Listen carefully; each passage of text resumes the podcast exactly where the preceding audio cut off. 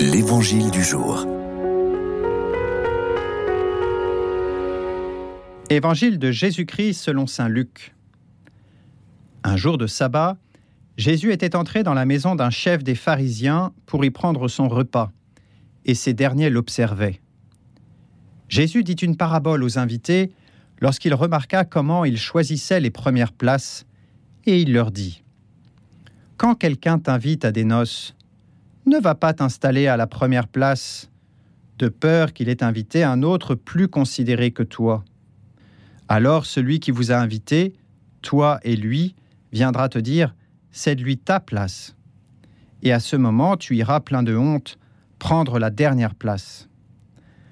Au contraire, quand tu es invité, va te mettre à la dernière place. Alors, quand viendra celui qui t'a invité, il te dira, Mon ami, avance plus haut et ce sera pour toi un honneur aux yeux de tous ceux qui seront à la table avec toi. En effet, quiconque s'élève sera abaissé, qui s'abaisse sera élevé. Dans ce bel évangile, Jésus nous invite à l'humilité. L'humilité est cette attitude d'esprit et de cœur qui consiste à imiter Jésus. Elle vient d'abord de l'humus, ce terreau dans lequel Dieu agit dans notre humanité selon son plaisir. À l'un, il donne beaucoup, à d'autres moins, comme la foi.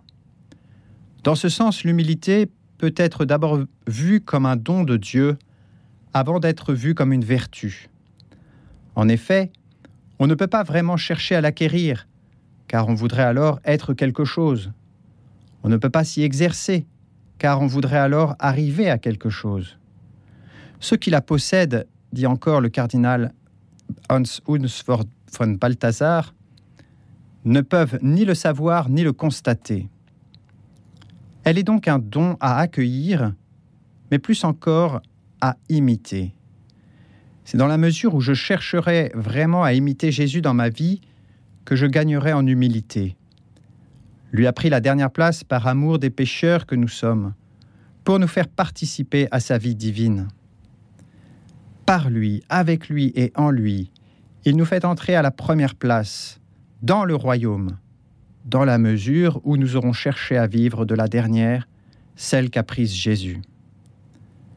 Que ferait Jésus à ma place?